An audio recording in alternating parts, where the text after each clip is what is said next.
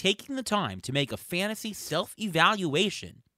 We'll talk with WFSA Baseball Writer of the Year nominee Nicklaus Gaut about that, plus starting pitchers who might be limited in the final weeks of the season.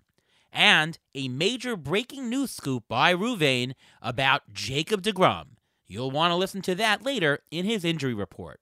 A jam packed show tonight. Beat the Shift is next.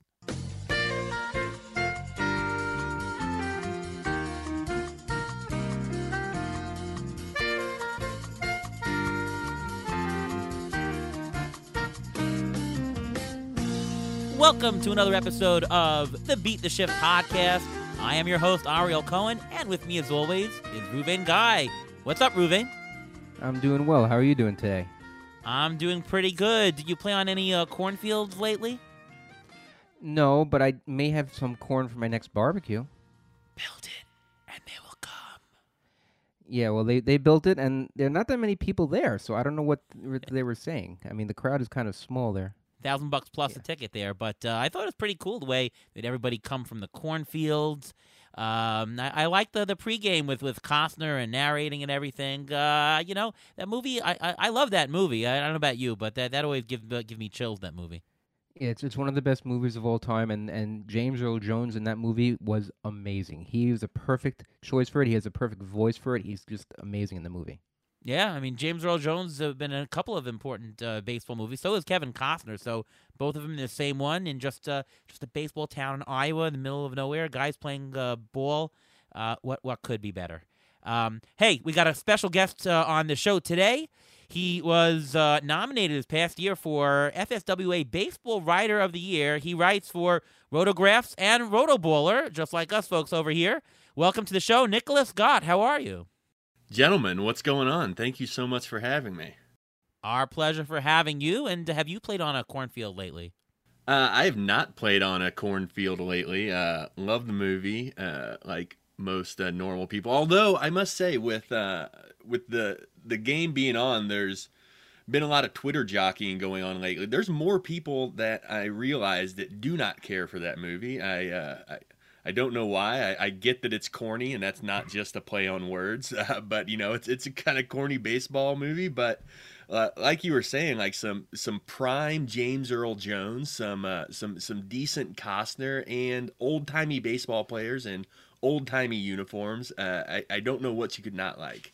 Yeah, I mean the thing is about that movie is there's no love story, there's no car crash, and and I'm I'm, I'm taking the words of Kevin Costner. There's no car crash. There's no somebody overcoming something to become somebody. There's no uh um. It's not somebody of coming of age. It's not any of the traditional movies, right? There there's no there's no uh, somebody's hurt. There's no uh, uh somebody goes and finds something. It's not a mystery exactly. It's just when it all boil it all boils down to hey let's just play catch.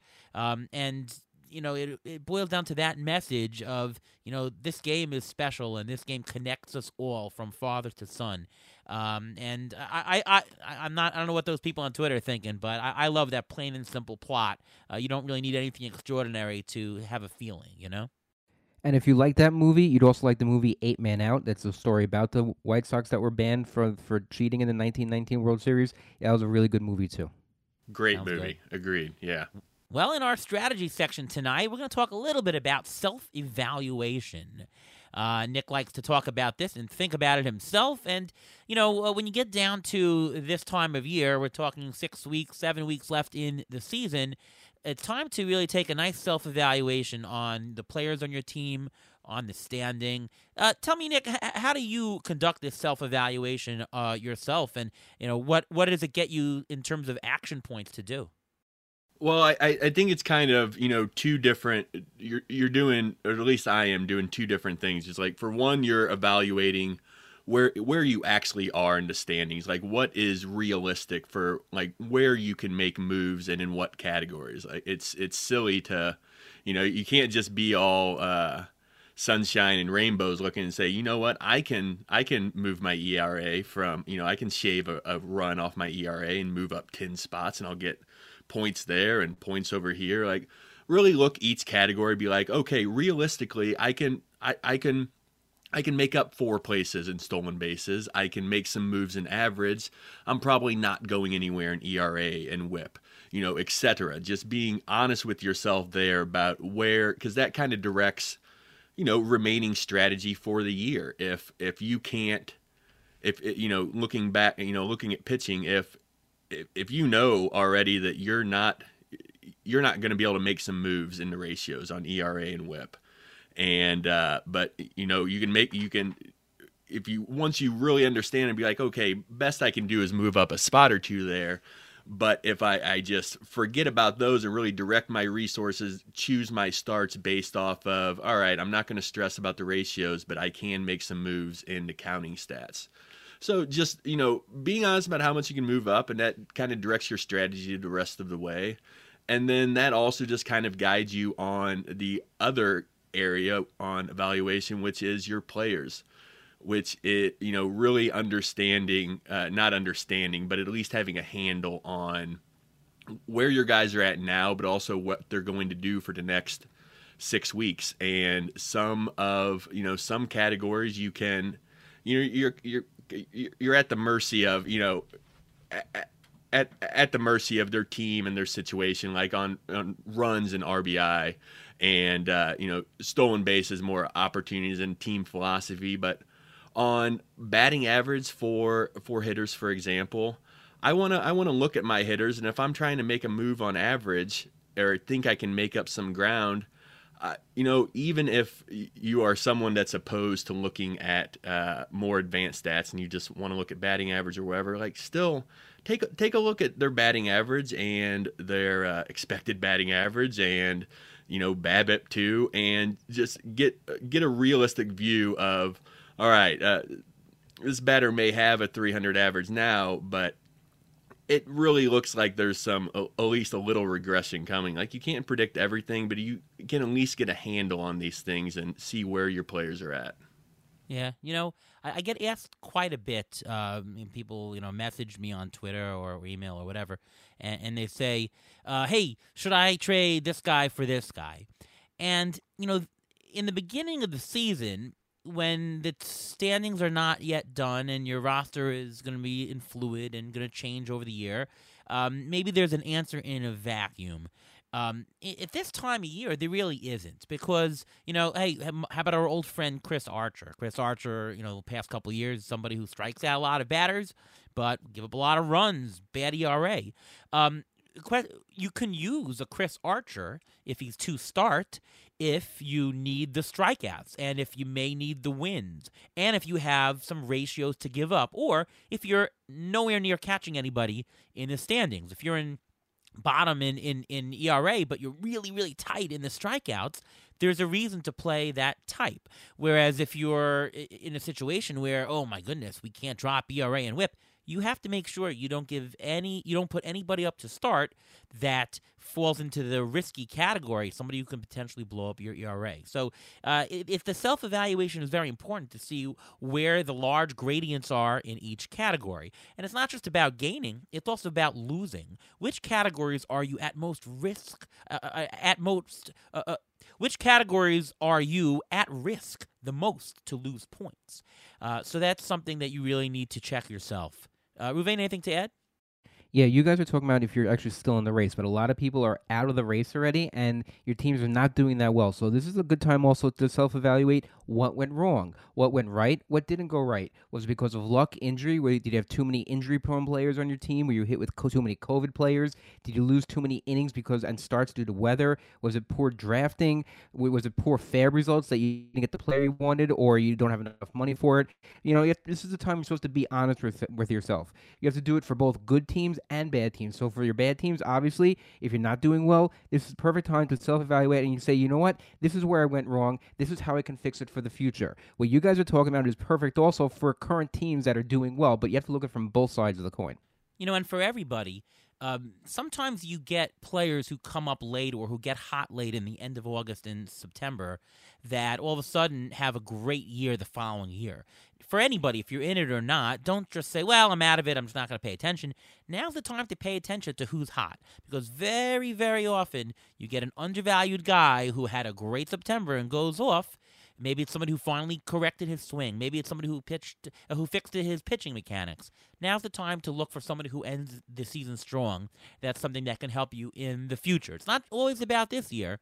It's a process. You may not win this year, but maybe you'll win next year. It's a long-term game uh, in some point.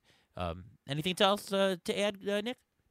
No, that's that's a really good uh, point by Ruvain. Uh, is you know even if you are you know you know quote unquote out of it right now, like, don't get because you just you get too far away from it. Like say you're you know out of it right now and you you stop paying attention. You don't do this self evaluation, see where you went wrong, and kind of really you know you your draft isn't fresh in your mind, but your team is fresh in your mind, and kind of where things have went wrong and what went right and all those things that Ruvain mentioned about what may have went went wrong are kind of fresh in your memory. If you just kind of check out now and don't don't evaluate and say I'll I'll I'll wait until the off season, like that's November. That's you know that's th- that's three months away, and you you kind of you just uh, you're not going to get a good a process check whenever you just kind of put things in the bag and don't pay attention, and then go back and you know when you get more distance and it, it kind of turns more into you start rather than finding faults in your process you you know it's easier to chalk things up to uh just you know lots of injuries or bad luck or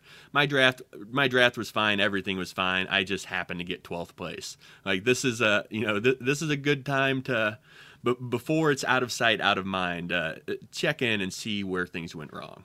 And you can also try you also can try different strategies if you want. If you're out of it and you never really threw middle relievers in before and see how it affects your your um your stats like ERA and WHIP. Try it. See what you have nothing to lose anyway, so see how it helps, and maybe you can learn from it and, and build on it for next year.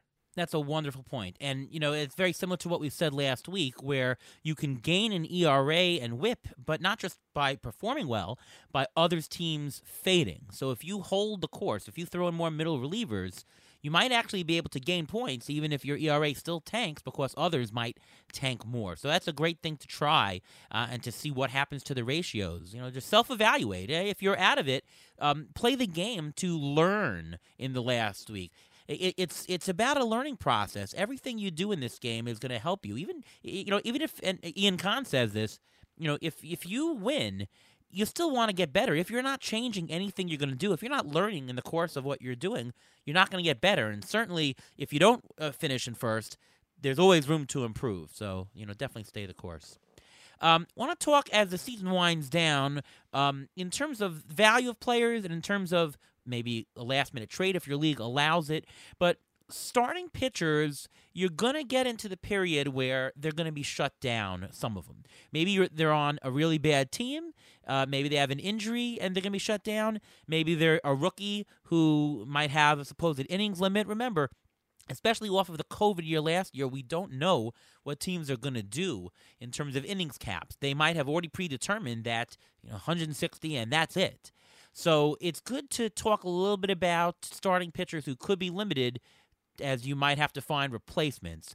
Luckily, Nick has written a nice article on Rotographs talking about starting pitchers who could be limited, and I want to go through a couple of them to talk about why you think that this uh, uh, this person is going to be limited and uh, what you might do as an action point in your league.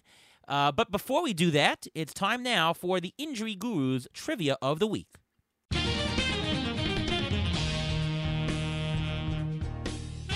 So now we're going to be talking about a lot of pitchers that may be shut down for many for myriad of reasons, just like Ariel just mentioned.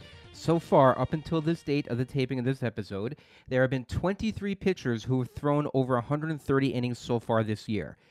How many pitchers have thrown over 140 innings so far this year, and who are they? No looking here.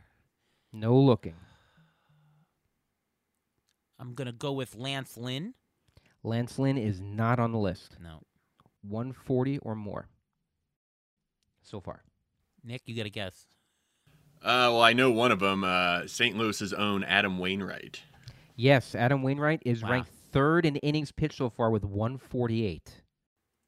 I'm going to say Zack Wheeler. I, I I know he's been great. Zack Wheeler, number one, most innings pitched so far, 156. Yeah.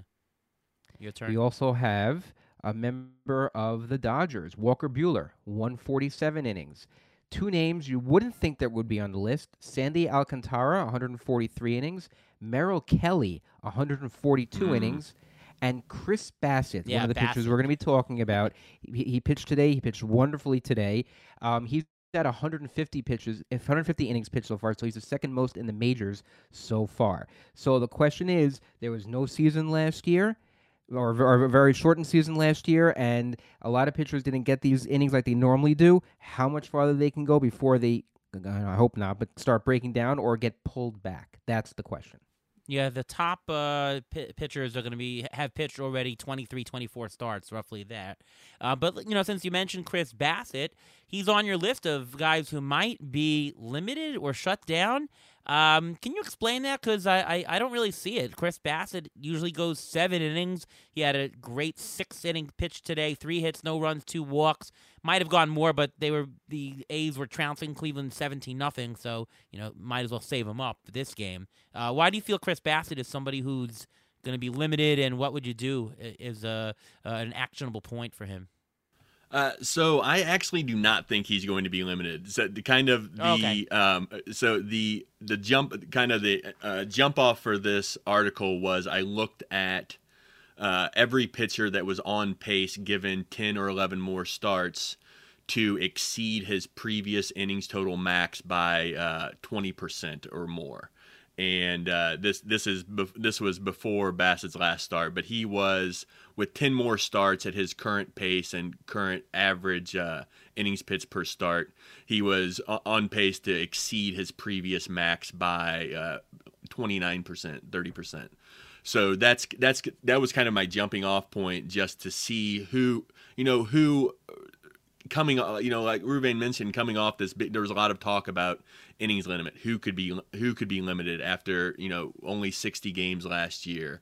And so that that was that was the impetus for it. But Bassitt I I, I was worried about a lot of guys on these on this list uh, particularly younger guys. Bassitt I'm, I'm not worried about uh, for one he had while he is on pace to exceed his previous max by a decent amount. He has he's he's reached uh, a large amount of innings before. He's not uh, he's not a young buck. He's I think his previous max was with minor leagues and major leagues combined was around 155 innings.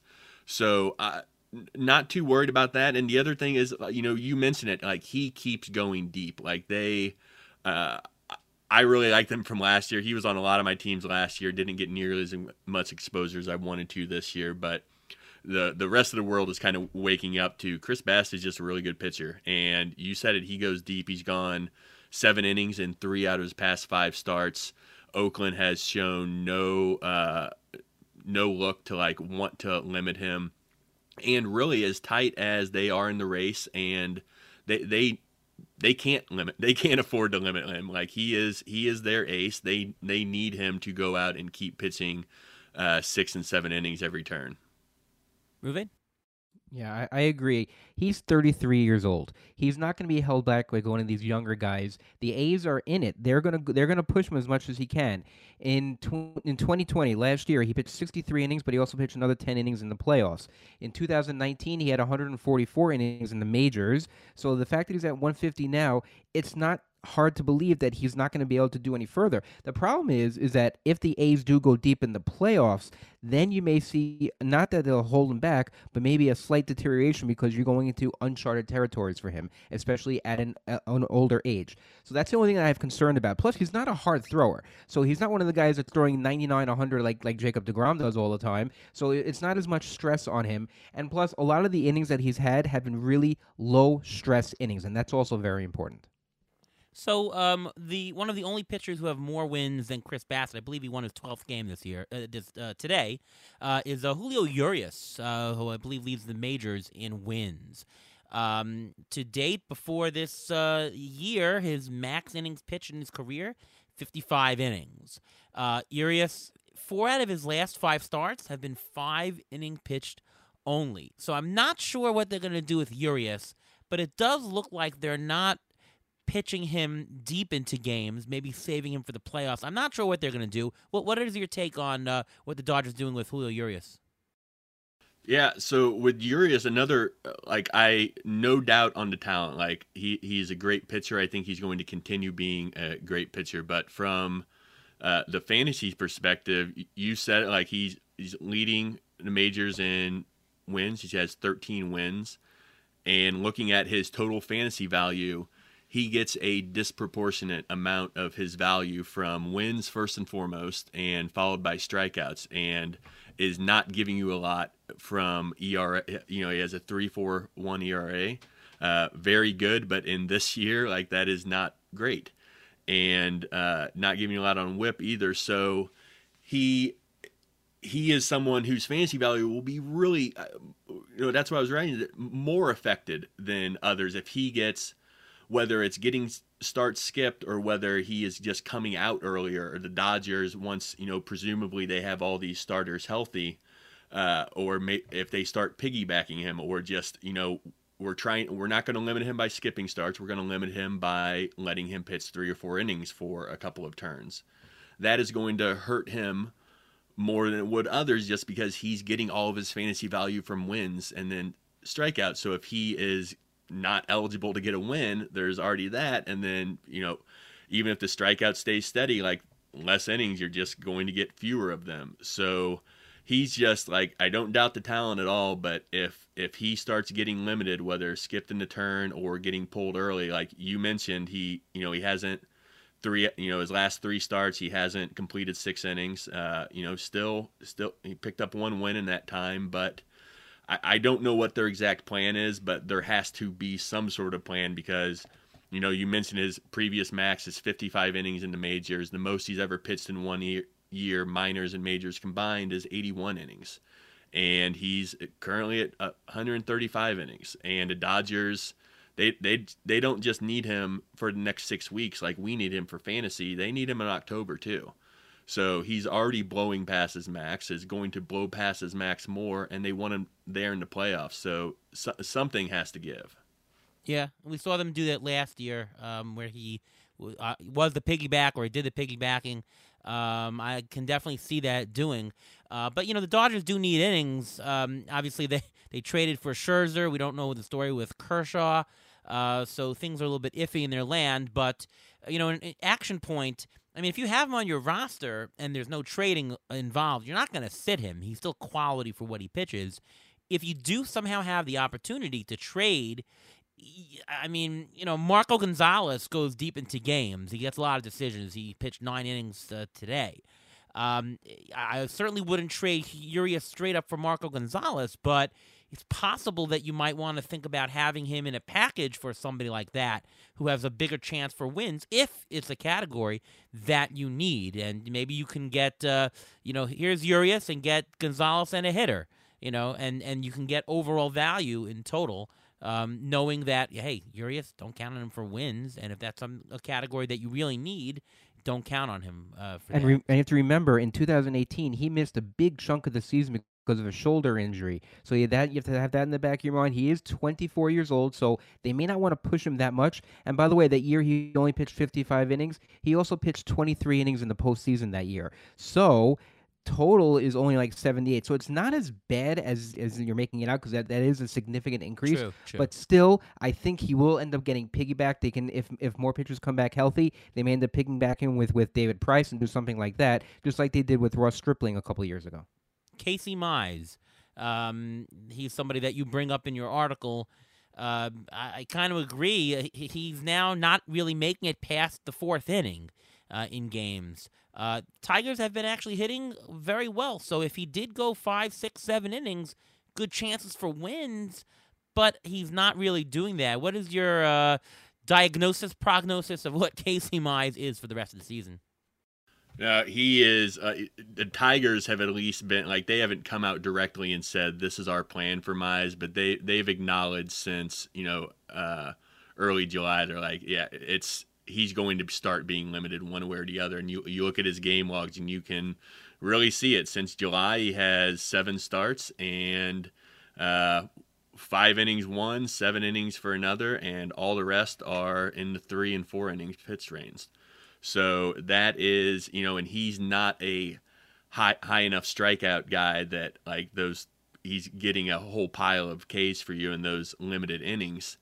And you know the the ERA has started to come back up. He's really three you know three out of his past four starts he's allowed at least three earned runs, and like I said, not going deep. He had, you know he has one really good start against Baltimore a couple turns ago, but it is uh, Tigers have told us they're going to limit him.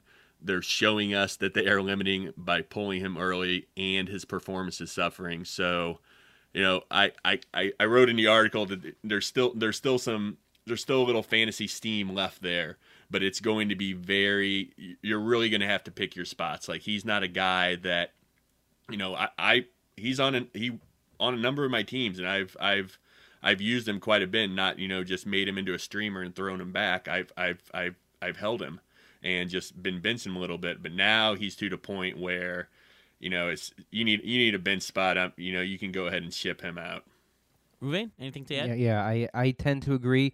If if they want to, first of all, the Tigers are not in it, and if they want to cap him, let's say they want to cap him at 150. If they want to do that, if he averages, if he averages five innings a start, that's only another six starts for the rest of the season. Most pitchers, if you go the rest of the way, you're talking about maybe ten or maybe nine, nine or ten starts the rest of the year.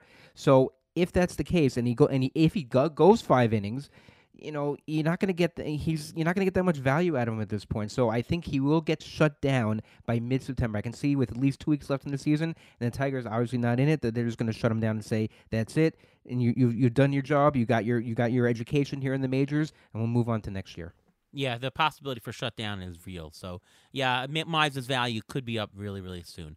What about uh, Alek Manoah? Uh, what a season he's having. 2.59 ERA, one oh two WHIP. Although he has been somewhat lucky, his uh, BABIP is 226. His uh, left on base percentage, 84%, uh, which is kind of high uh, compared to league average. But yeah, he's, been pretty good. Uh, his uh, xFIP is 386, which is very decent, but not as good as the 259 uh, ERA that I reported earlier here.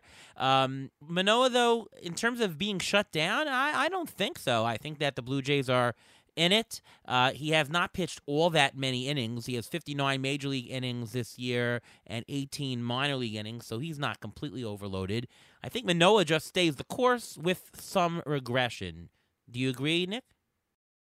I I do agree with the exception of if I don't think Toronto is going to fall out of things anytime soon, but if they were to, oh yeah, I could yes. see I could see them pull the reins in a hurry. But right, right, now, like you know, like I wrote in the article, I don't. It's it's real hard for for even if you think you you should shut them down for them to actually do it, considering the excitement about the team, where the team is at in the standings, like that would just kind of be a, a stomach punch. I think, like, yeah, we we traded for Berrios, but now we're going to uh, shut down our our superstar rookie, who is just like you said, he, he's he's he's gotten a little bit lucky, but man, he has been he has been much better sooner than I thought he was going to be. So I, I there could be some regression coming just on general performance, and maybe they skip him a turn here or there. But I, I, I find it hard to believe they can really slam the brakes on him with what they're doing as a team. Sure. Ruvain, agree? Well, well, if he pitched for the Washington Nationals, they would shut him down like they shut down Stephen Strasburg. I'll tell yeah. you that but he doesn't. He's pitching for a team that's trying to make the playoffs. He's if he, if he starts another you know another eight to ten games of only five innings, you those innings are still going to be quality innings, um, and he's not going to get that much higher than his career high in, in, innings. I'm not overly concerned about it. What I am concerned is that early in the season he did have a back injury, and the more innings he pitched, the more stress he puts on it. That's a possibility that can flare up. So they're going to have to monitor that and just make sure they don't push him too hard because he is their prize pros. He was their prize prospect prize pitching prospect, and they got to save him because they're the, the, the Blue Jays are going to be good in the future, and they don't want to break down. I mean, certainly, if they're still in the playoff hunt, they're not shutting him down. Uh, if they somehow get eliminated, uh, possible that uh, uh that he'll miss a start or two. I mean, it's you know it'll be far along. They're not going to be eliminated that quickly, so uh, we're talking like one or two starts at the most, I think. Um, you know, he, he's just that good, and you know what? It's all uh, to me, and I don't know if this is this is really true, but um, you know, the the Blue Jays have not played in Toronto for that long. It's not like there's been a whole season of fans to see them. maybe they say, listen, we want to have our fan base actually take a look at him pitch at home. So maybe that is another reason to keep him uh, a little bit longer up in the majors without shutting him down. Um, let's take a look at one more guy. Um, not in your article, but I think it's a candidate. Trevor Rogers. What an amazing season he's having for the Marlins. Marlins will probably be out of it really quickly. Question is, will he be shut down? Let's go to you, Ruvain, first. What are your thoughts on Rogers' rest of season? Well, Rogers right now he was on the IL for a back injury, and now he's on the family medical leave. So he's had a big break in pitching right now. So even if he does come back from this, uh, from what he's going through now, I think he may even need if he if he if he's out for even longer, for like another week or two, he may even need to go down to the minors and do a rehab start, and that counts as innings also. But those don't count as fantasy innings. That's the problem. So the question is, is he healthy? Is he 100% healthy back from that back injury that they put him on the IL for? Secondly, I think they will max him out, and if they can, up to between 140 and 150 innings, and that's it. I don't think they push him anymore. Um, I think they have another big prospect coming up in in in I think Meyer, uh, um, their other big prospect, who's who they drafted a couple years ago with the number one pick. I think both he's they don't want same reason why they're not going to push him. They want him to be healthy. They want to pair him up with his other with with Meyer and make sure that they're good together and they build up a, a, a, reputation. They want a reputation in the majors right now, but they don't want a reputation of them breaking down. And right now, they don't have that. They're not in it. The Marlins have nothing to win right now. And you know what? Why push him? There's no reason to push him.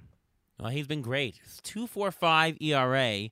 Now, uh, here's an interesting stat thing. Uh, FIP of two six two, which matches, but his xFIP is three five six wondering, do, do, you guys know why why that's so? Uh, uh, what what would make an xFIP much larger than a FIP? Anybody can guess? Uh, his home runs, probably. Yes, yes. So uh, the the FIP is calculated with his home runs, but what xFIP does, and the big difference between xFIP and FIP for all you stat nerds out there, is it assumes a league average homer to fly ball rate. That means that he's been quite lucky with the home runs. His homer to fly ball rate this year has been five percent which is sort of lucky. XFIP takes the luck out of that and gives the uh, league average. Obviously, some pitchers do control homers a bit more than others, but the five percent is is pretty lucky. I mean, no pitcher can control it that much. Uh, but anyways, uh, I diverged there. what are your thoughts on Rogers, Nick?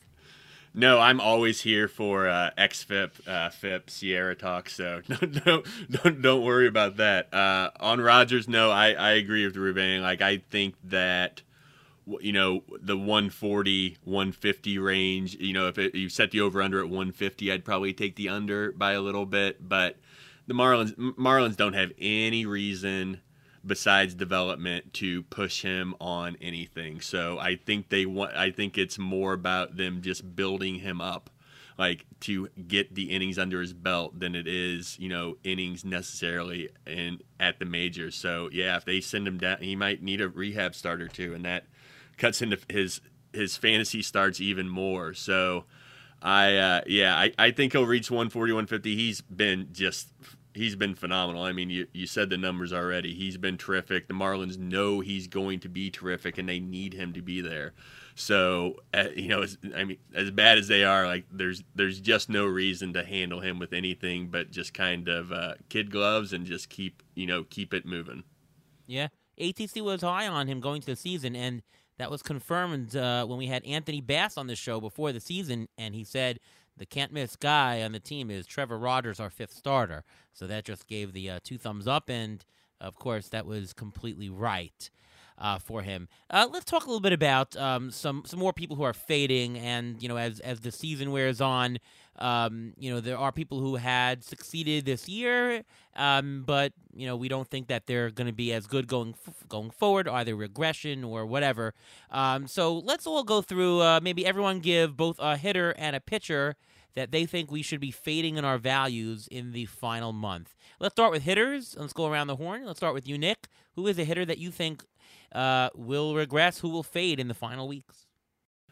So, at risk of getting on Alex Chamberlain's uh, hit list, I am going to say Nelson Cruz is the guy I'm going to be fading, and he'll probably prove me wrong by, you know, hitting 10 home runs in his next 10 games or something crazy like that. But he is like he's you know he's still giving you some power. That's fine, but he has had, you know, the average has been tanking lately, and you know, second, you know, in the 92 plate appearances in the second half, not including tonight. He's got a 183 batting average. He's got a 282 WOBA, uh, 665 OPS. Uh, not terrific. He's also, you know, uh, I, I don't trust this is this is just a general fantasy rule of mine. I don't trust anyone on the Tampa Bay Rays. I, I always assume that management is out to uh, screw fantasy players, even though they obviously aren't. But uh, you know he so he's got he doesn't have splits problems so much that he's going to ever be sat. Obviously, he's going to play, but he's Cruz, he's been much better against left-handers than he has against right-handers this year. He's got a you know an 85 point difference in his OPS, a 40 point difference in his WOBA, and you know he has been feasting on some excellent, uh, and by excellent I mean terrible. AL Central pitching for a few years now, and now he is in the AL East, which he gets a lot of park upgrades. Obviously, uh, not at home, but he, he's going to have to face a lot uh, better pitchers, and just his recent results have not been great. I don't think he's going to fall off a cliff, but at some point we have to fade the 41 year old uh, power hitter. Like I'm 41. I know Nelson Cruz is obviously a much better 41 than I am, but uh, I know his body's barking at him somewhere. Is is Nelson Cruz a Hall of Famer in your mind? I mean, I without like looking at the numbers, I would say no, just because you know it's not a late start, but like a, a late start on like this insane power. Like I, I don't know what his career WAR is, but you know, first blush, I, I would say no. What do you think, Ruvain? No, I don't think he's a Hall of Famer. He's not at the 500 home run plateau yet. He only has 440 for his career. His career WAR is 41.2, which is okay. Is it Hall of Fame good? Yeah. Uh, borderline. Um, his career batting average is 278. I, I, I don't I don't see him as a as a Hall of Famer. He's had a very a lot of very good seasons. He's I'd say he's borderline, but I wouldn't I would put him below the border as to anything. I wouldn't put him in the Hall of Fame. Is Joey Votto a Hall of Famer? Yes. Votto has 320 homers, obviously a much higher average, 303 average, but Hi, higher average, and and also what plays against Nelson Cruz is that he's just a DH. It's harder for DHs to get into the Hall of Fame in general. While Joey Votto in his prime was a very and and he's still a very good first baseman, so that plays into it also. yeah, I mean uh, Edgar Martinez only 310, uh, 309 homers. Uh, did have a 312 career batting average. I don't know. I the the peak of Nelson Cruz was really really hot, and that peak lasted a while. I mean, from 2014 all the way through uh, 2020, he hit 260 homers with a 286 average, and that's only uh, seven seasons, including the uh, the uh, COVID shortened season. Uh, that that's a pretty long peak, and that's the bulk, well, the bulk of, of a decade. I think he's close. Um, he'll probably not make it. He'll probably miss it, but uh, I think he's pretty close. I, I don't know. I, I, I I'm a fan of Nelson Cruz's, and uh, uh, you know he had a lot of injuries earlier in his season that you know cut uh, you know 200 at bats off of the season. He could have had 40 home runs all the way up there, and I mean, what's the difference between 500 and 440? Is is is 60 homers? Uh, you know, three seasons that he didn't get hurt in, and, and he's there.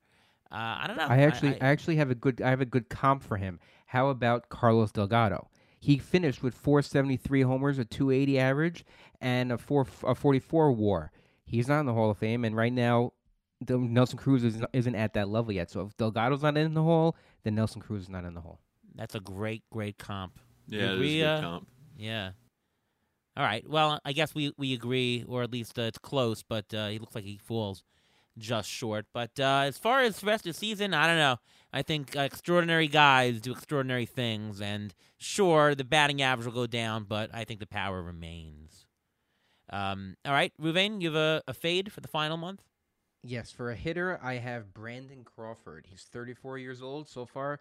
290, 18 homers, 67 RBIs, nine, nine stolen bases, 56 runs, which is great. But he's a career 252 hitter. His BABIP is 25 points over his career level, and he was on the injured list with an oblique issue. He was out for he was out for a while. He and the, since the oh, coming back from the oblique issue, he hasn't hit a home run. He hasn't hit a home run since July 10th. That's a little bit concerning because that's I mean think about it. If he hasn't hit a home run since July 10th, that means he had 18 home runs before then. It's a little bit concerning. He's playing a lot of games. I know he always plays a lot of games, but um, because of his age and because of the division he's in, he's going to be playing the Dodgers some more. I'm a little bit concerned about him. Totally agree. Regression hit him right in the face. You agree, Nick? Yeah, I do. Regression guy, and also also the the injury uh, is, is, you know, I don't I don't trust guys for a while after they come off of injury, and yeah, he, he's dealing with some regression. You know, he's been he's he's hitting still. Like I mean, he has you know six multi hit games in August so far. Uh, but uh, like Ruvain said, he's got he hit a hit a home run yesterday, and that was his first home run since before the All Star break. Like the power has been sapped. Yeah. Um, I'll give you two quick guys. Uh, one, Adolis Garcia. I mean, he's really faded very fast, and certainly if you had him on your roster, the trade window's probably squashed on that. Uh, I waited too long in Tout Wars to trade him. I still have him, although he's been a little hot this past week. But since uh, July 7th, he's batting a mere 172 with a 241 on base percentage. The guy doesn't walk. The guy strikes out a lot. Um, that's a fade. But how about I'm gonna go with Francisco Lindor. I have no idea why people still value him so high. He's batting average on the year 228, 11 homers, and he's uh, he's hurt right now. He's not even playing. Um, I mean, it, who has better numbers, uh, Francisco Lindor or Jose Iglesias on the Angels? I mean, uh, Iglesias has eight homers on the year with the 272 batting average. Lindor 11 with 228. Uh, I mean, you know, I'd rather the the true short and steady Jose Iglesias uh, uh over Lindor. Like, if I ask you straight up, rest of season, are you taking Iglesias or Lindor? I, think it's kind of close, is what I'm telling you here. Do you guys agree, or am I just uh, too pessimistic on Lindor? It's close enough. Like, I mean, you're you're speaking my language on on being down on Lindor. I, I've I've been down on him for a while because the power hasn't been there for quite a while, and he doesn't hasn't run for quite a while. So yeah, I mean, like yeah, I I mean, I guess in a vacuum I would take Lindor, but Iglesias is you know he's a he's a nice solid piece, and compared to what you have gotten or expecting to get from Lindor, like you have to you have to kind of uh, make up a little rainbow positivity to find like positive things going forward with Lindor compared to what we've seen over the you know the past season and a half.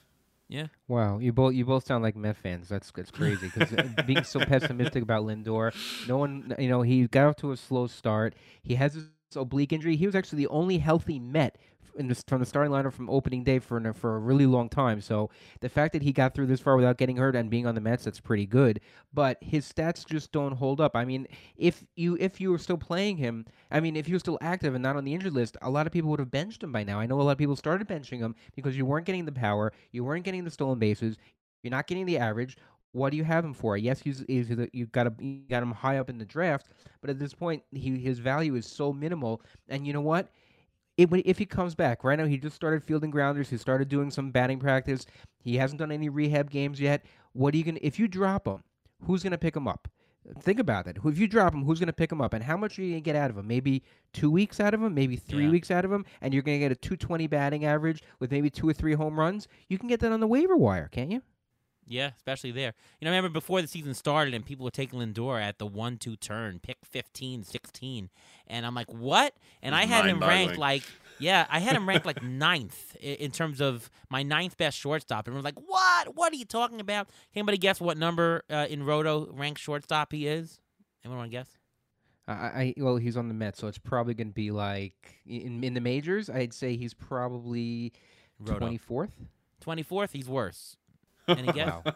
any, any guess for you, Nick? 31. He's 27th. Jose okay, Jose Iglesias the 25th. So uh, uh, you would have been better off with Jose Iglesias for the entire season than Lindor. Uh, how about Amed Rosario? Amed Rosario in, in uh, Roto is worth almost eight dollars. Lindor is worth two. So you were better off with Rosario than Lindor. so, are the, so are the Mets. Uh, and the Mets have ten more years and three hundred forty-one yeah. million dollars left. Yeah. Excellent, excellent, excellent. All right, uh, you can tell I don't didn't like that signing. Um, I did like the trade. I just didn't like the signing. You didn't have to extend him at that price. Um, all right, how about a pitcher who you're fading? Let's go Ruvain first. Okay, I'm again. I- I am a Met fan, but I'm going to use Taijuan Walker. Okay, he's already in the fade. If if you haven't noticed already, he's he's on. He's actually on pace for 180 innings, which he's never done before, which is crazy because he's pitched so many innings.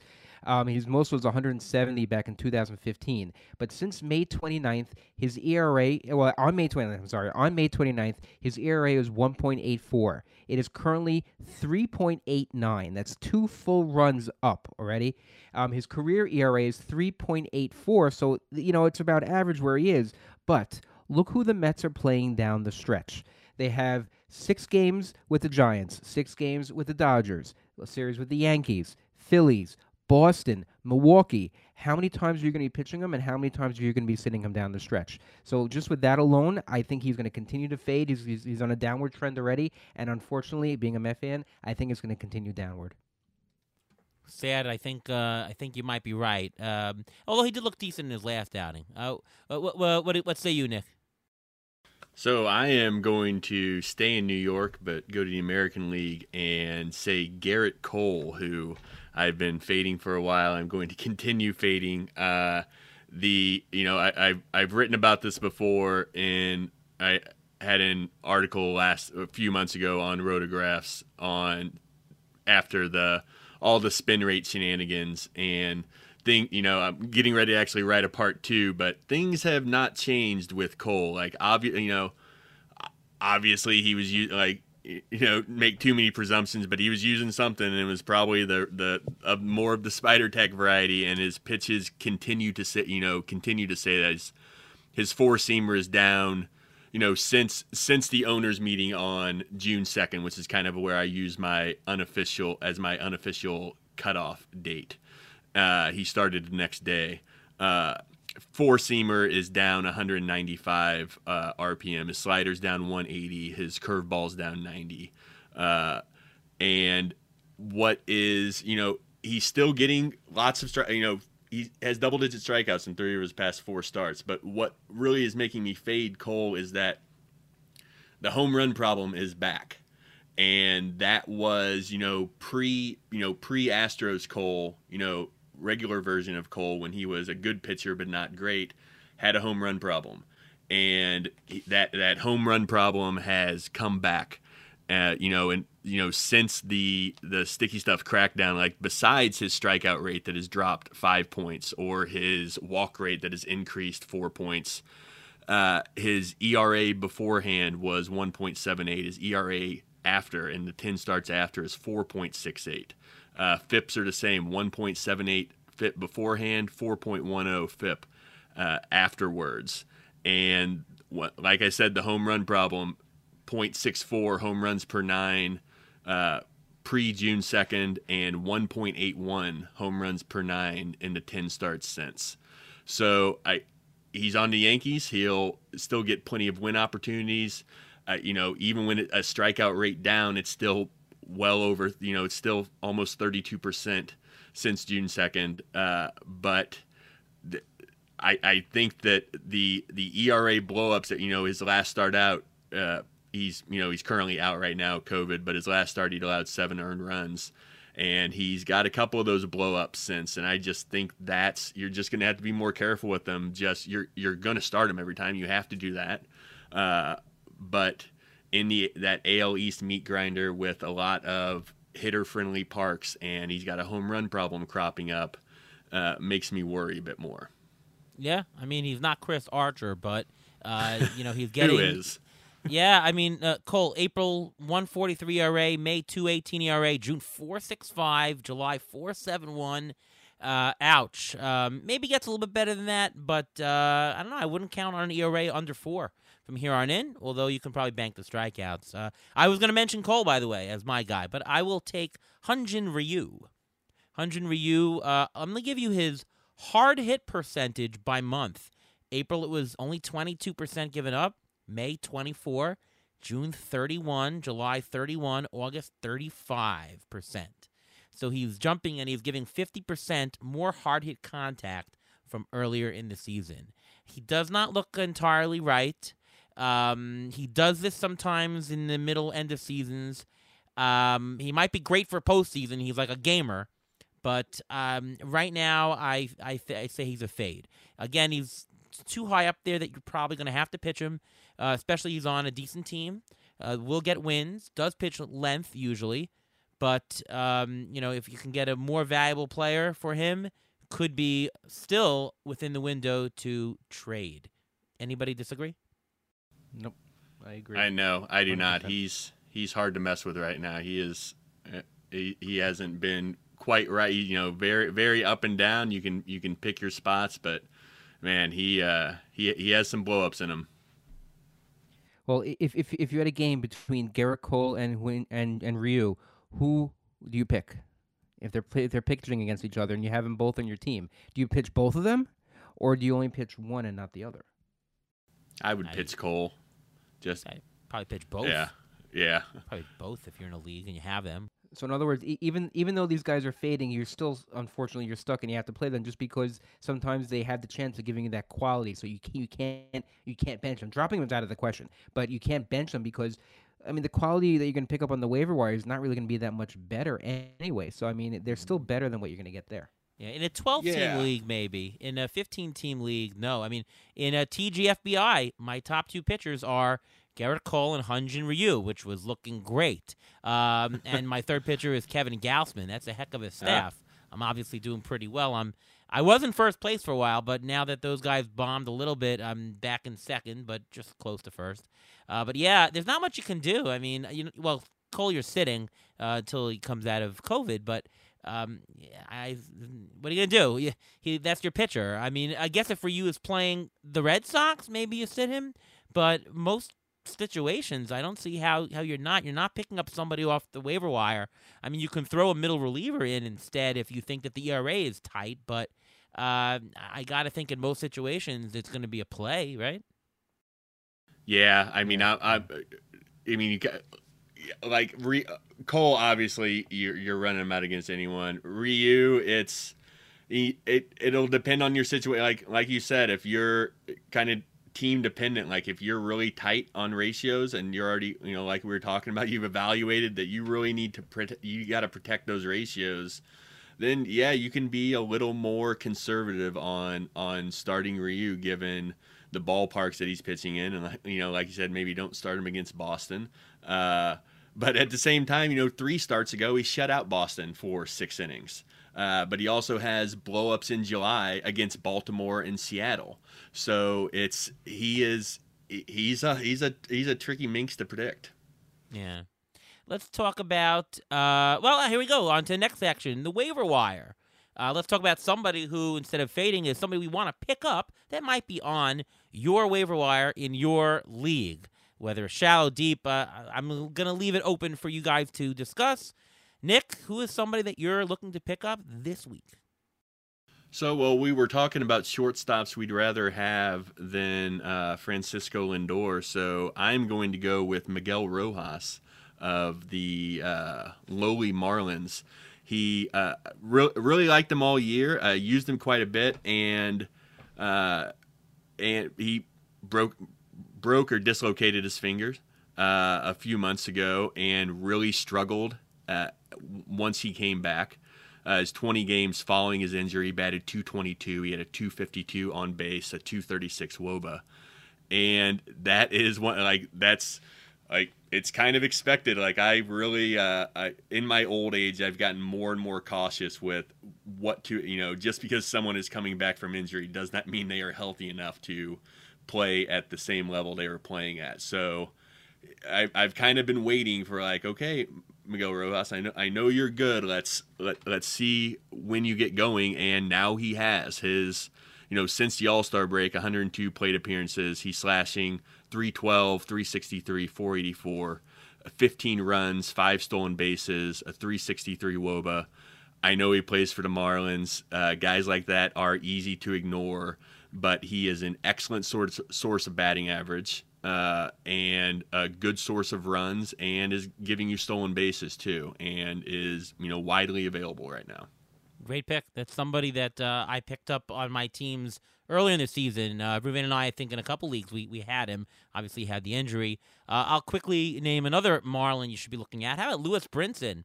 Oh, uh, 20% owned. He's on fire. In the month of August, he's batting 432 with four homers and 15 RBIs. That's in 10 games. Yes, a few of those games was in Colorado, but that same production carried over while he was in San Diego. Uh, Marlins are a couple of guys that you might want to pick up uh, in leagues, and Brinson is available in 80% of CBS leagues. Ruvain? I'm going to jump on the Marlins bandwagon here. Whoa. Yeah. Um, I was going to mention Lewis Brinson, but I have another guy, Elieser Hernandez. He was a he was a he was a sleeper pick for a lot of people this year. He was on the he's on the IL with a quad injury, but he's made his third rehab start this past week. Five innings, one run, two hits, 10 strikeouts. He is going to be activated, or he should be activated this week. And a lot of people don't know about it because they he plays for the Marlins. He's only 20 27% owned in CBS, so he's available widely. And, and if he's available anywhere and you want to take a guy who can get you a lot of strikeouts, he's a guy, he's a perfect guy. Another guy I'm going to mention, you mentioned the Rockies out in Colorado, Sam Hilliard. He's batted 350 with two homers in the last week. If you look at his average, it's only 227, but he has eight homers, and he's actually known for his speed. In the minors, he was known for his speed, and most projection systems gave him about 10 stolen bases. So far, he has zero, so he has that ability. He's only 15% owned in CBS, and you know what? If you need a stolen base guy, he's a perfect guy. One other guy I want to mention, and I can't believe I even have to say this, but Anthony Santander. He's only 50 50 percent owned in CBS. I don't understand it. He is as on fire right now as Lewis Brinson. His batting average has gone up 13 points in the last 10 days with three home runs. If he is available in your league, he shouldn't be. Grab him. So funny. I actually offered Santander to somebody in uh, Tout Wars. Glad he said no. Um, and I played him every uh, day. That's pretty good. Uh, hey, uh, Nick, we should have had uh, uh, our buddy uh, Pierre Camus on the show with us. I know. Marlins. I was thinking that too. I was like, man, Pierre somewhere is so happy right now about all this Marlins talk. yeah, pretty good. Uh, any anybody else to add, Nick, uh, for waiver wire? Uh, well, I will mention uh, Brandon Belt, who is you know forty five percent owned on Yahoo, twenty two percent owned on ESPN. He is he's one of you know I do a I do a weekly waiver wire piece for point leagues for Rotoballer, and there's a handful of guys that I, I just every week I'm, I implore people to please get their ro- roster percent over fifty percent. Joey Votto was that guy for the longest time, and finally people woke up to him. But Belt Belt was that guy, and then he got injured again and lost some time. Is is is uh, roster percent dropped way down. He's back since he came back on August fifth. He has four home runs, six runs scored, seven RBI, a four seventy four WOBA. Uh, you know the the Giants' offense is crowded, but it is also very good. And he does not like a, a limited. They're they're they're not sitting him versus left-handers, uh, and you know not as much as they have in the past at least. And he only has you know he has uh, 200 plate appearances total. Only 44 of those are against left-handers, but he has a 452 woba and three of his 15 home runs are against left-handers. Like that's that's good enough to keep earning the time. And if he's going to play every day, batting in the middle of that very good offense, uh, there's no reason that he should be that low owned. Yeah, no, uh, agree. Uh, I'll, let me throw in uh, Abraham Toro Hernandez. He's 55% owned, nine homers, 263 batting average, and only 160 at bats. They're playing him. The Mariners are a pretty decent team. If you haven't checked yet, uh, check in on Abraham Toro Hernandez. And how about Jack Mayfield, a little bit deeper, less than 10% owned. Now he's over his last 14. Before that, he was 19 for his previous 64 with seven homers. He qualifies at second, at third, and at short. If you're in a deep league or in a mono league, he's a must pick up. Um, he's somebody who plays it all and somebody who can be out in a stretch. And uh, uh, I like the Elieser Hernandez pick. How about uh, Travis d'Arnaud? Does anybody know he's back? Um, he could be a top five catcher from here on out. And, uh, you know, if you're in a two catcher league, it's a must pick up right there. Uh, I picked him up. Yeah, I picked him up in Tout Wars and in a bunch of other my leagues. Um, he's somebody that Statcast really loves. Travis d'Arnaud, he's back. Uh, pitcher preview. Time to highlight either uh, somebody who has a good one start this week, a good two start, or we're at the time of the year, a future two start pitcher. Let's start with you, Nick. Who uh, is some pitchers that you might want to pick up this week? So I, I have a, I have a couple guys that are from the same team, largely because they get to play the Texas Rangers, uh, who are remark you know not very good at all, but very very bad against left-handers. Uh, last in the majors with a 284 WOBA, uh, 23.2% strikeout rate against lefties, and Seattle plays them this week. So my first guy is Marco Gonzales, who is not going to run run to the waiver wire now and and go get him. He is available in a decent amount of leagues, but he just pitched a uh, you know before I came on on with you guys, it, you know he finished pitching up a nine inning one run game against uh, these same Rangers, so he's going to get to run it back and. Gonzales very very bad this this year before the All Star break. You know, you know, eh, hit hit hit on a lot of wires, you know, putting up a 5.88 ERA, 6.11 FIP in the first half, going 1 in 5, like that's not going to endear you to many fantasy players. But in his 5 starts since the All-Star break, he has a 167 ERA. So not too shabby and that includes tonight's game, but also the schedule besides the the game against Texas, which is obviously very nice. If things stay the same, his next two starts are going to be against Oakland, who has a good offense, but they're they have the 19th highest WOBA against left-handers, and after that, Kansas City, who has the 25th high, uh, highest WOBA against left-handers. So it, it's not just this start; it's this next run of really great opponents for Marco Gonzales, and then also uh, Tyler Alexander is he gets to start against the Rangers as well. Uh, not nearly the ceiling as Gonzales, but also he's going to have a second start in the week uh, against the Astros. Which, if uh, if you don't ha- you're not in daily moves, uh, I I'd, I'd like to start him against. I'd like to start him against the Rangers, but not so much that if I have to start him against the Astros. And then also uh, finally Chris Flexen. Uh, he is already you know, not left-handed, but he's already started twice against Texas this year. He's gone 2 and 0, uh, 13 innings, only allowed one earned run with 11 strikeouts. So pick on the Rangers, pick on these bad teams. Uh, that's, you know, going back to self-evaluation. Like I, I, I check in on who the worst teams are all the time, like it, and really, you know, not just overall, but identify those teams that you can pick on with left-handers or vice versa. And the Rangers, left-handers, that's one of them. Yeah, um, and it's also the Mariners. The Mariners pitch deep into games. Marco Gonzales Yes. gets a lot of wins. Flexen goes deep. Uh, so if you go deep in games, you're going to get a lot of decisions, and that's part of it. By the way, I, I you know, uh, just a side point, I was checking the uh, scores of today's game to also see that Gonzales pitched nine innings today on MLB.com, and you know that if you look at go to game day and if you go to the Yankees versus White Sox at the Field of Dreams, they actually show in the background the stadium that they're playing is the Field of Dreams. It's kind of cool. Like, eh, check it out now. If if you're listening to this podcast, uh, ch- check it out now. It's kind of cool. Like, whoa, they actually put the picture of that in. Uh, that is cool. Yeah. Ruvain, how about yours? All right, I got two pitchers. First one is uh, it's a decent pick. It's uh, David Price. He's only on 45% of CBS, but he's playing against supposedly the Pirates and the Mets. Both her offenses are not that great. Now, David Price doesn't strike out that many people as he used to. He only has 10 strikeouts in his last three starts, but he plays for the Dodgers, so he'll get you some wins. And if you liked my pick last week of Carlos Hernandez from the Royals, Oh, you'll probably pick. like Hey. this pick also of Griffin Jax. He's only owned in 8% of CBS. This is a deeper dive. He's only owned in 8% of CBS leagues. Don't be scared off by his 5.45 ERA. He's given up six runs in his last four starts, or 20 innings. He has a 2.76 ERA in his last three starts, 12 strikeouts in his last 16 innings, including 10 against the White Sox. He's got two starts. He's at Cleveland. He's at home against Cleveland and possibly at the Yankees. I don't love that, but the Yankees strike out a lot. And he needs some strikeouts.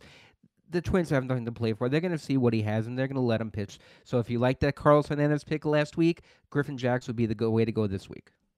All right. Uh, here's a couple uh, shallow leagues. Logan Webb. He's only Yeah. owned in 70% of leagues on CBS. It should be 100. Absolutely. 319 ERA, 116 whip. It is all deserved. There's nothing lucky about it. He's just good. He gets the Mets this week, who have had some offensive woes, and then next week he's two start against the Mets and Atlanta. uh, Logan Webb should be scooped up if he's somehow available in your league. Maybe in a 10 to 12 team mixed league, he could be available. Take a look. I'll go up the ladder here. Huascar Ynoa, um, three ERA for the year, 105 WHIP, 10K per nine. He was hurt. He's coming back. He might actually be to start next week at Miami, at Baltimore. Those are good starts. If he's healthy, those are very, very good.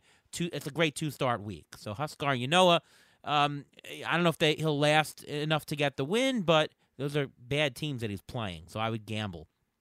And how about only owned in 10%? Taylor Widener. Now, we talked about Cole having like a high four ERA lately, but a lot of strikeouts. Well, he, he, Taylor Widener has 50 strikeouts in 46 innings this year, ERA of 4.89. Uh, he is a future two-start pitcher. He the next week he's scheduled to pitch at Pittsburgh and at Philadelphia. Philadelphia not fantastic, although they do strike out, and Pittsburgh is a fantastic start. So uh, again, it's not for everybody, but if you're in the situation where the strikeouts can help, gamble on a win here with two start, and the ERA doesn't bother you all that much. Widener is a guy to take a gamble on, I think, in the right situation. Quick thing about Taylor Widener, he did not report to the stadium today because he had cold symptoms. So it's a, it's a possibility that he may have uh, he may be in Mm. COVID protocol. So just be aware of that and keep keep your eyes on that. All righty. Uh, now time for the injury update, and Ruvain uh, tells me he has some breaking news. W- what is this all about?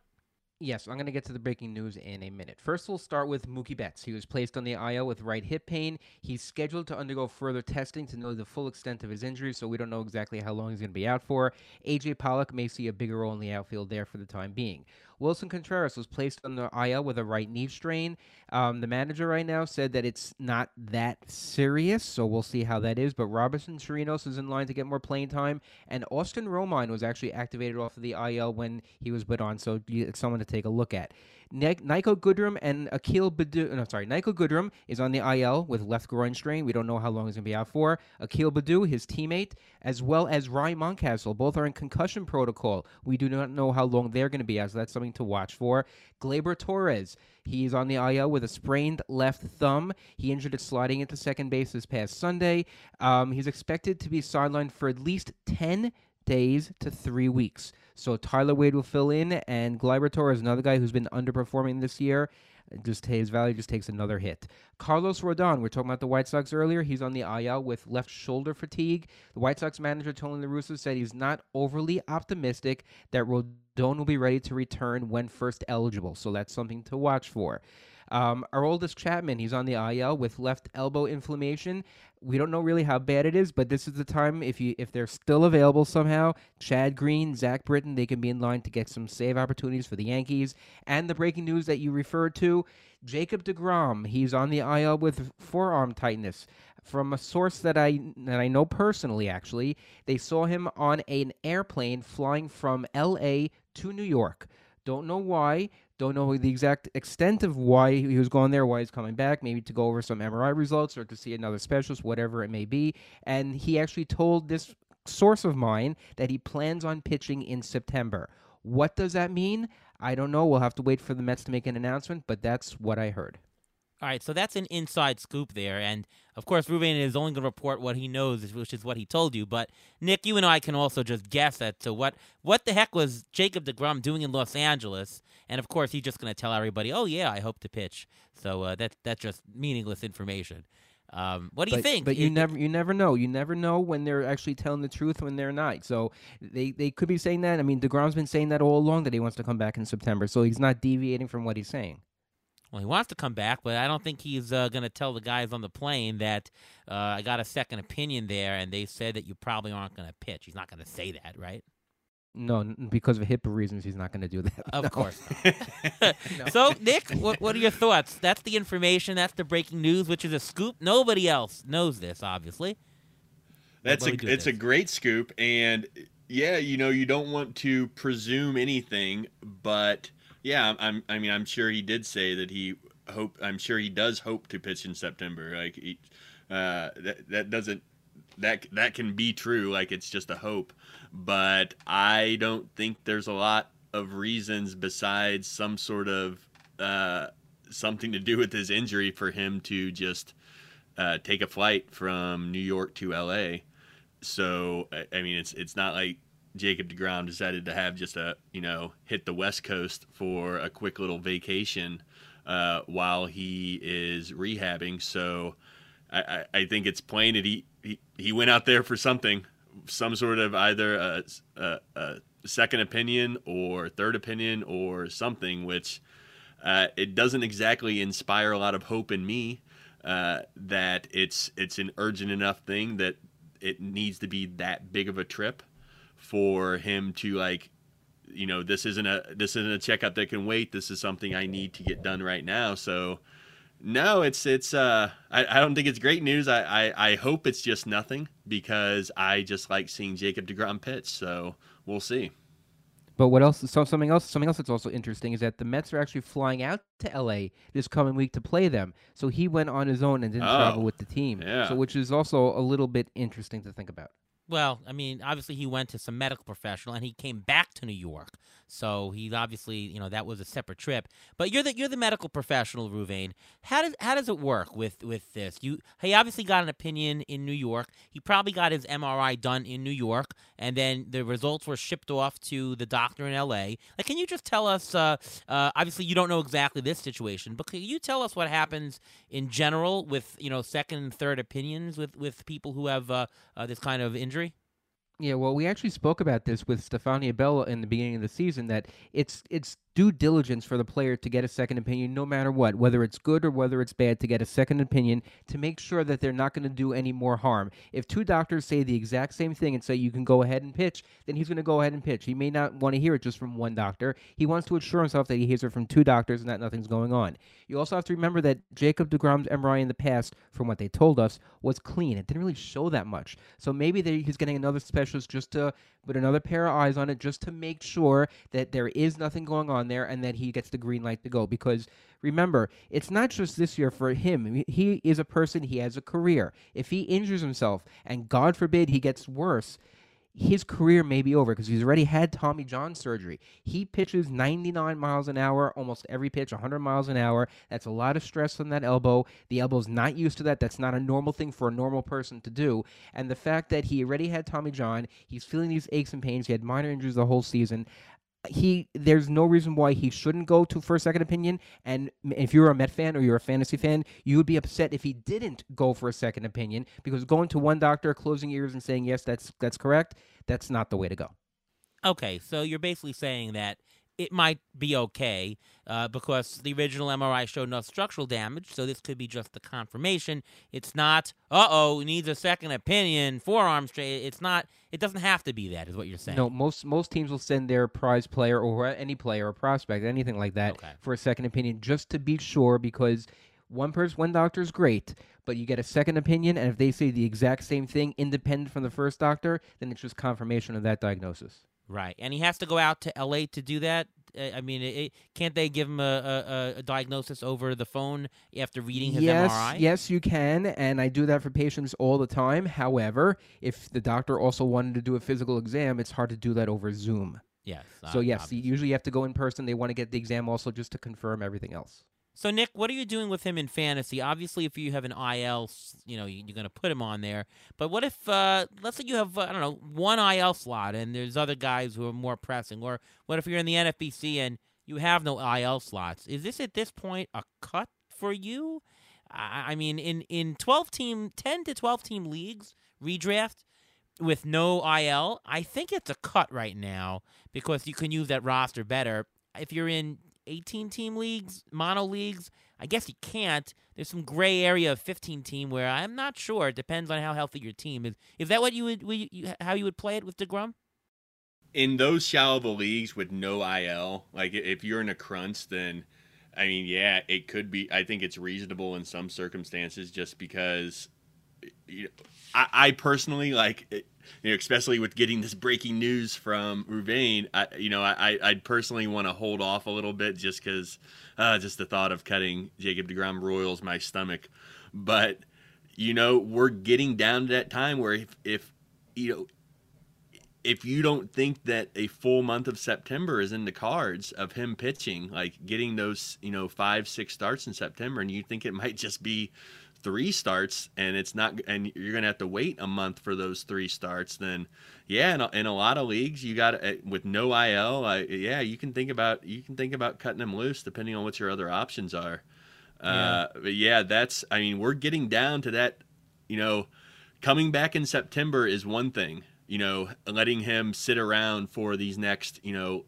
less than three weeks and then getting a month that's that's one thing but sitting around for a month and then only getting two or three weeks like that's that that's hard that's hard to uh, that's hard to stomach if your if your team is in a roster crunch where you really need that spot. Over under one and a half wins rest of season jacob deGrom. Because it's the mets under. I'm taking the over. Under. I, am I'm, taking, taking the over on that no, I, I, think I think he will come back.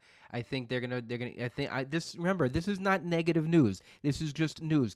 Take it wherever you yeah. want. I I I think that it's it could be positive news, and I would hold on to him at least until next week because the Mets are supposed to make some sort of announcement. I think in the, in the next couple of days, they said they were going to get some a second re- an opinion. I would not cut him. It it's this is this is like um I. He's one of your top picks. You're not gonna if you held on to him for this long. There's no reason to cut him this week. Put it that way.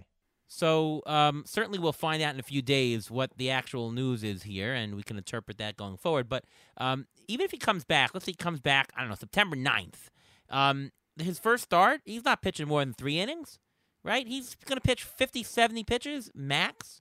He's not going to go the first two starts more than five innings. So there's no win there. And, you know, it's the Mets. They don't score for him anyways. So I don't think he gets more than one win the rest of the season. I would go under on that.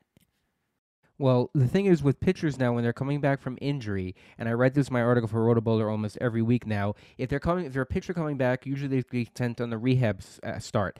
Now, or a rehab assignment, and they get a couple of starts. At this point in the season, for a starting pitcher, I don't think they're going to get that many rehab starts. Why not rehab no. him in the in the majors? Yeah, have they him will. go they like will. one or two, and then bring him up. Let him pitch two, three innings. Yeah, and and have him be an opener. There's no problem with that. I mean, the Mets are using an opener anyway every fifth day with with Rich Hill. You don't know what you're going to get out of him. Are you yeah. going to get more innings out of Rich Hill or of Jacob deGrom? Even and then put it this way: even when deGrom was pitching, he was going seven innings, seven innings, five innings getting hurt, five innings, seven innings, seven innings. So you never know what you're going to get from him. But I think he, in my opinion, I'm not saying this is good news or bad news. I think he will come back, and I think the over is more than one and a half wins.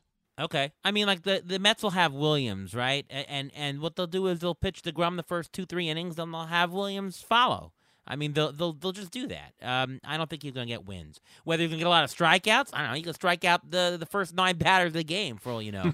but uh, he, he, I don't think he's gonna get a, uh, more than a win. I I just can't see it. And you're right, no, no rehab. He's just gonna go straight in the majors for sure. Uh, well, whatever he pitches is gonna be better than anybody else uh, they have in that spot for the two innings. So you might as well just rehab him here. There's no reason, no reason otherwise. Right.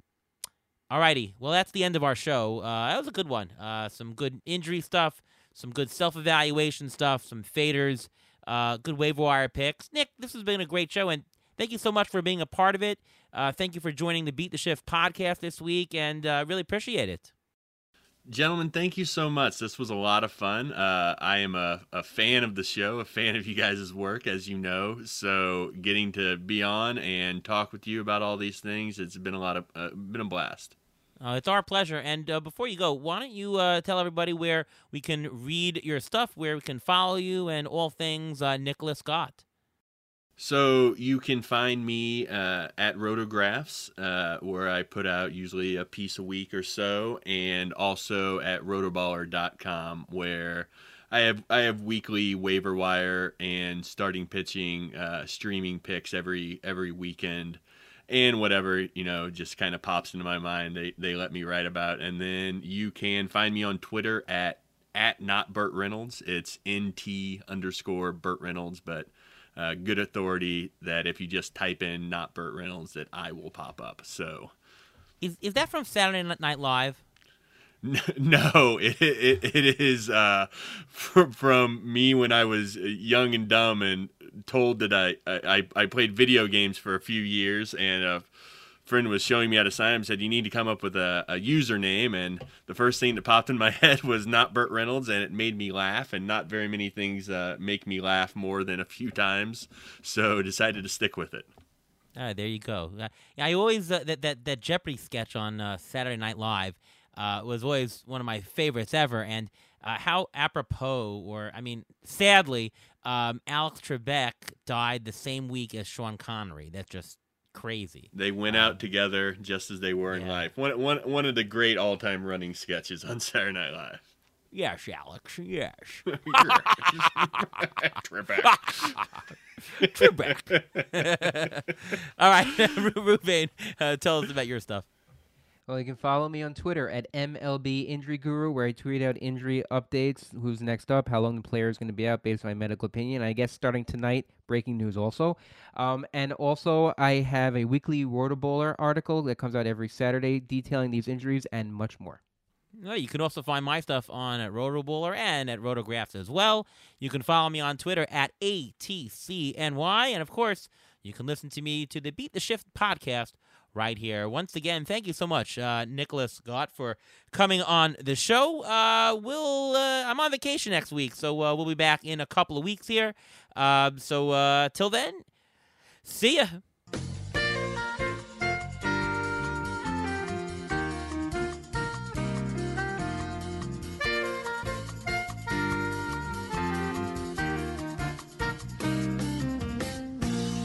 Thanks for listening to the Beat the Shift podcast presented by Fangraphs. Follow us on Twitter at beat underscore shift underscore pod.